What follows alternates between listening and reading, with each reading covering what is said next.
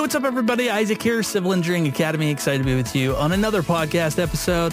Thanks for checking us out. Give us a five star review if you can, and a like and a subscribe, maybe, or check out uh, sharing this with your friends. We enjoy that, and uh, hopefully, as you enjoy these episodes, hopefully others are too. Anyway, we're thankful that you're here. Thanks for checking us out.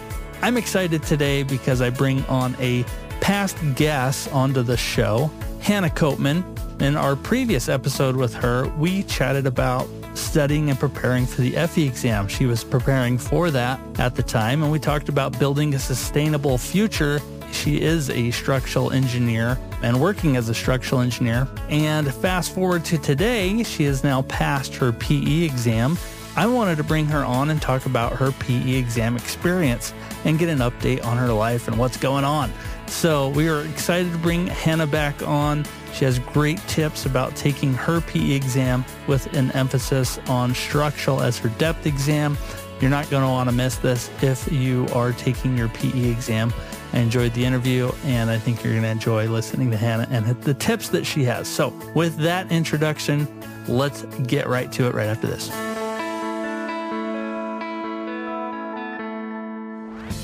Hey guys, if you haven't already, I want to let you know about our awesome newsletter. If you haven't signed up for the Civil Engineering Academy newsletter, seriously, what's wrong with you? I'm just kidding. Go check it out though. You'll get all the latest episodes that we produce, blog articles, exams, discounts, course material. All this fun stuff is through our newsletter. So if you haven't signed up, go check it out. That's civilengineeringacademy.com slash newsletter. You'll be taken, go sign up and uh, you'll start getting our fun newsletters that we send out usually once a week. So go check it out, civilengineeringacademy.com slash newsletter, and go sign up. Hey, what's up, everybody? If you need a free guide to help you crush the PE exam and get started the right way with proven tips and resources to get started on your preparation for the PE exam, go get our free guide at civilengineeringacademy.com slash PE guide. You'll be taken there, get signed up. We'll shoot you over the guide for free. Go check it out. We'll give you all the juicy details there. Go check it out at civilengineeringacademy.com slash PE guide and get started on your PE prep right away. All right, we are running and going. Hannah, thank you for jumping on the Civil Engineering Academy podcast. Appreciate you doing this again with us. Again, round two. round two. So this one's going to be fun because last time we chatted, it was before kind of your whole exam experience and everything along with that. So it's kind of fun to see maybe the before and after. But I guess before we do that, why don't you, if you could, describe where you're at right now, why you chose civil engineering, what you're doing for work? Sure. So right now I'm working at a structural engineering firm in San Francisco. And I've only been working there for about two and a half years now, first major job out of school. But I kind of got into civil engineering when I was younger, I've always had a passion for architecture and math. So some mentors kind of guided me towards civil. And then in university, structural really stuck out. So I pursued a few internships from there, really enjoyed it. And that kind of brings me to a structural engineering firm today. Awesome. So, why don't you give our audience or me kind of a heads up as to where you were last time we chatted and like what's changed today? Yeah, quite a bit. I think last time we chatted, I was just studying for the FE, so didn't even have my sights on the PE yet. Pretty sure it was still deeper in the pandemic. So I was back living in New York with my family. And yeah, the future did not seem as bright, but I'm happy to be on the other side of it. Awesome. Push through. As we're talking about studying, because we want to talk about the PE, You've been able to ace that now. You're working professionally. How were you able to manage or balance or find time to study? How did you do time management with your studies? Yeah, I feel that everyone says make a plan, but I can testify that is definitely the path to go down, you know, setting a path, kind of laying out a few months and getting as detailed as you want. You know, you could even break down this week, you know, I plan to top it to tackle this topic or XYZ. So I kind of gave myself five months and chose to do about an hour or two of studying after work each week and then hit maybe a five hour session on Saturday or Sunday, but just kind of made the schedule manageable, you know, accounting for life to happen as it will, knowing that some weekends I might not be able to study. So I think just setting schedule, accounting for things to happen was really the main thing. And we briefly talked about this a little bit, but were you able to study at work and how did you manage that or handle that with either coworkers or your manager? I did not study at work. Uh, personally, I just kind of wanted the separation and maybe to really get in the zone of studying and not cross over work. But it was an option. I know other coworkers at my firm did do that. So I was really sticking to either before work or after work, maybe some flashcards during lunch closer to, but not so much during work. Well, let's uh, go through your exam journey a little bit. So you were able to pass your FE exam. It sounds like you gave yourself five months to prepare for your PE exam. When did you take your PE exam? I took it at the end of June, not too long ago. So you started preparing five months prior to that? Yeah. So I think around January, February, I started to get into it. What would be your advice for people trying to figure out how much time should I prepare for this? I felt it was enough time. I think you kind of want to stay within the bounds of not giving yourself too much time. You know, if you study something in the beginning, you kind of want to make sure everything's fresh. But I feel like timing is also dependent on, you know, did you take the FE recently? Are you fresher on the material? You know, are you 10 years out of school? Kind of those things. But I would say five to six months seems like a generous and realistic ballpark. That definitely makes sense we always preach in our course and on our material kind of the same thing. I always teach, you know, a three month minimum when people start creeping up to that. Either you're a genius or something like that. we shouldn't be uh, sure. giving ourselves more time there. So, what do you think was harder, the FE or the PE exam?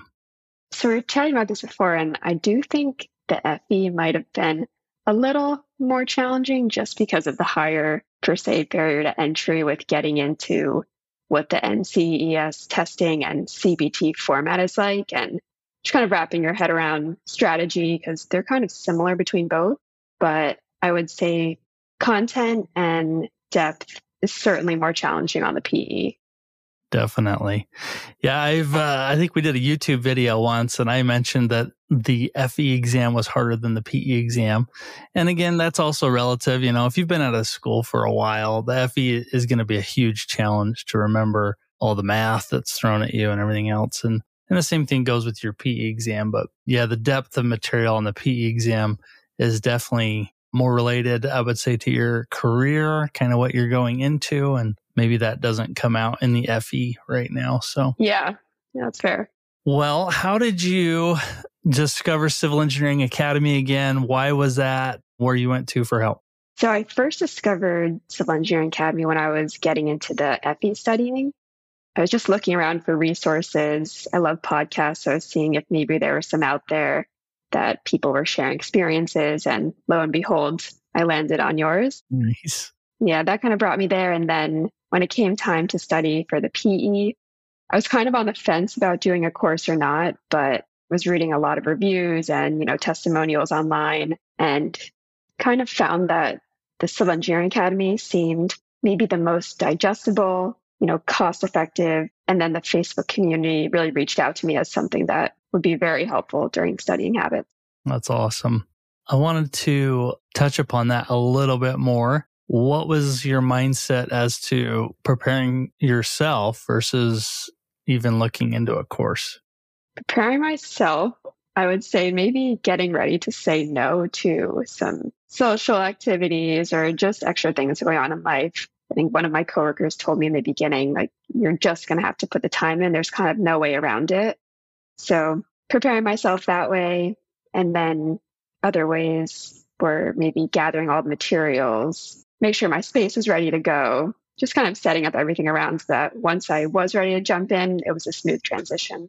Well, awesome. What was your, I guess, favorite feature of the course that we offer? I do like the organized lessons. I feel like that was a great way to jump in and kind of kickstart studying. I also like the feature where it shows you your progress going along because it's very nice to see, you know, the bar moving. Maybe if you don't feel like it inside, you can tangibly see that you're getting somewhere. So that was good. And the Facebook group for sure. I think the community is awesome. It's really helpful to have people who are in the same boat, people who, you know, just crossed the finish line, and then you and your team there to answer any questions. It really kind of just keeps the nerves down. For sure. I think most people have talked, I mean, when they talk about our course, they mention the help that they get. And just finding people that are in the same boat as you is very helpful and responsiveness, you know, being able to be there to answer questions quickly or have people chime in is extremely important. And hopefully that, that's it. Very helpful for you and for others. So uh, I'm glad you like that one. What do you think is the hardest part about the exam? I think probably the time management. I think it could be easy to get stuck on a question and really let your wheels spin and kind of waste time. So my method for that was try to go through the questions on the first pass where if I knew how to do it, let's just hit it, go through. And if there's a question that maybe I didn't know on the first minute or two, I would flag that one and come back to it. I felt that it was kind of important to keep the momentum and my confidence high going through the exam. And then maybe once my nerves settled, okay, now I can go back to those questions that might take me 10 minutes or so, but kind of knowing that, all right, I got some under my belt. Now I can waste some more time on these longer ones. Makes sense. Was there anything during the exam that when you were taking it, you were just like, oh my gosh, why are they? This is so frustrating. Was there any frustrating moments? There were two questions that I had absolutely no idea what the answer was, but I knew that it was just a question where I had to dig through the code. So those were two examples where I flagged those ones, came back to at the end, and I don't know if people are aware, but the sections in the CBT are based on chapters when you go inside the searchable codes. So I would, you know, going through a chapter, oh, it's not there, choose another chapter, but that one felt like they were just sending me on a scavenger hunt a little bit. Ooh, so you cannot control F the whole thing. You have to go to a chapter and then you can search the chapter? Exactly, yeah. So you kind of need a vague idea of what section it might be in. You could also probably go to the glossary and see pages. they did that on purpose? I don't know. they want you to at least know the code a little bit, I bet. Yeah. oh, that's interesting. Was there anything that you felt really prepared for, either, you know, through your own preparation or through the course and how it prepared you? When you took the exam, you felt like you were confident? I would say the breath questions I felt pretty confident on. And that's really what your course drilled home just the repetitiveness and knowing that those can be easier than the depth questions. So I focused heavily on those towards the end. And that really helped and kind of brought my confidence up. And I think I read in one of your newsletters that it said if you get something like 30 out of 40 of the breath questions correct, then you only need about 65% of your depth questions. So I would stress the importance of getting those breath questions correct. I don't know if anybody talks about this, but we harp on it all the time.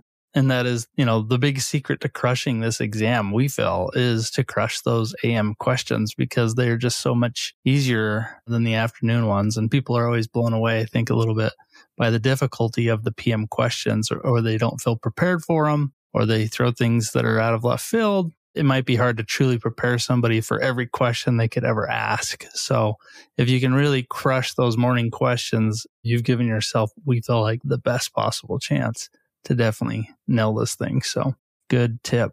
What about your depth exam? Why don't you describe the depth exam you took and what advice you would have for someone taking the same exam?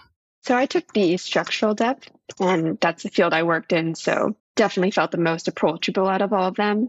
And for that one, I didn't do a course. I kind of looked through some of the questions ahead of time while I was studying and thought that I could probably just get through these, maybe a little extra research, but mostly I feel I had a pretty good idea. But for that, it was definitely key to get all of the resources, which are the PDFs of the codes, the manuals, have that ready to go because in the test setting, that's how you're presented with them. So I feel like if you can just really get a good grasp on how to navigate, you know, what your intuition tells you about which sections to jump to, just being really aware of what you're given on the exam and then practice questions in abundance and working with the code. So you're just kind of treating it like the exam. Great advice. Were you surprised on the exam with the amount of theory there was on there? There was a lot of theory, but I feel like the Facebook group did chat about that quite a bit. So I was anticipating the theory. And with those, I would say practice tests really just give you great exposure to the type of questions they might ask. And for structural specifically, you can probably bet that you'll get a question on, you know, where to place reinforcement in a footing, retaining wall, or something on shear and Venn diagrams. But beyond that, I probably wouldn't stress on specific ones too much because they really can ask you anything. So maybe just see you can get it down to two answers, you know. That's like great advice. Yeah, we try to prepare people. We give some bonus theory questions. The point of that in the course is kind of just to open your mind a little bit to what can be thrown at you. It is hard to prepare for that just because, you know, they could virtually throw anything at you. And back in the day when it was open book, you know, you could bring a textbook or something and kind of thumb through that. But now that things are the CBT, it makes it a little more challenging because you're not going to find an answer, you know, in the handbook necessarily. So you're going to have to use your best engineering judgment on that stuff and uh, do lots of problems to figure that out. So speaking of problems, how many practice exams did you take and how did you we offer in the course a simulator how did that work out for you and thoughts around that yeah i think i ended up doing four practice exams i did the simulator the NCEES published one and then two other ones that i kind of found online through other resources but i would say that's super important just to get your timing down and understand, you know, at what point during the exam you're going to hit a lull and kind of where your mindset's going to be in that last half. But the CBT was, or simulator from your course was super awesome because it really showed you the flagging that you can do on the exam, the chunky format of the exam, just kind of getting used to it and, you know, seeing the sidebar where you have your references. So just as putting as much in front of you as possible so you're not surprised day of is a big help. Do you have any advice or tips for people that take practice exams? Sometimes questions I get are, Hey, I scored a 60 or a 65% on a practice exam. Do you think I'm ready for the real exam? Would you have any tips or advice for what people should be shooting for on an exam, practice exam? I think the 70 mark is probably realistic. I've kind of read different things on that. People saying, you know, score between 80s and 90s and you're set. But sometimes that's hard. And depending on the practice exams you get, they can be at different levels of difficulty. But I think the 70% mark is fair. And if you can kind of hit that consistently in your practice exams, there's no reason you shouldn't be ready. Good advice. What other tips would you have for someone preparing for this exam? I think to keep your mind and body taken care of as well. Feel like it can be easy to just jump into study mode and think that every free second you have, you should be studying. And I've definitely fallen victim to that before too. But I did try this time around to, you know, exercise, practice mindfulness, you know, think about what I'm eating. Feel like taking time away from studying to focus on those other parts definitely made me a bit more productive when I did sit down and try to get a three or four hour session out of the way. Yeah, that's true. You took the exam just one time, right? One and done. Yes. What advice would you give for someone that maybe didn't get a passing result and is seeing that they're struggling? What what tips would you have for them? I think don't let it affect you too much. At the end of the day, the test doesn't really dictate who you are as a person and also doesn't really show a great portray of your intelligence too. I think it's one thing to be in a timed exam where there's high pressure. First, where you're at your desk, you have all your resources around you, where your tabs are laid out. So it's not indicative all the time. And there's a community out there. Just search for Civil Engineering Academy and you'll find people who are on, you know, seven, eight times in passing. And it's pretty awesome when you see them get through. It is very awesome. We've had people in our course, yeah, seven, eight times uh, able to get over the hump and others even in their 60s that just want to get this thing done and you know it's been a, a, goal of theirs and they I don't know, for whatever reason, maybe career paths just didn't align, but now they're in their 60s and they want to do it. That's impressive. yeah. I don't know crazy. if I would if I would have the energy to, to do it. You know, good for them. I think that's cool. Well, what's next for Hannah? What's on the radar? Are you going to get your California? Do you have to take the California exams? Are you going to get your SE? What's on the radar next? Definitely California exams. I'm kind of working through my application right now. And then I think once that comes back, you have the next quarter of the year to jump into those exams. So seismic and surveying, those will those will be coming up for me soon. Coming up. That's gonna be fun. And SE, is that no? Yes? Maybe? I'm unsure at this point. I might answer that in a couple years. Let's take a breath from exams for a little while. Yeah. the SE is a difficult exam. My brother has his SE. I know workplaces that will pay big bonuses for you to get your SE because it's, you know, it is a, a value, definitely a value add to have that. Well, Hannah, this has been awesome. Is there anything about the course you'd want to share with others that are thinking or maybe you're on the fence about it?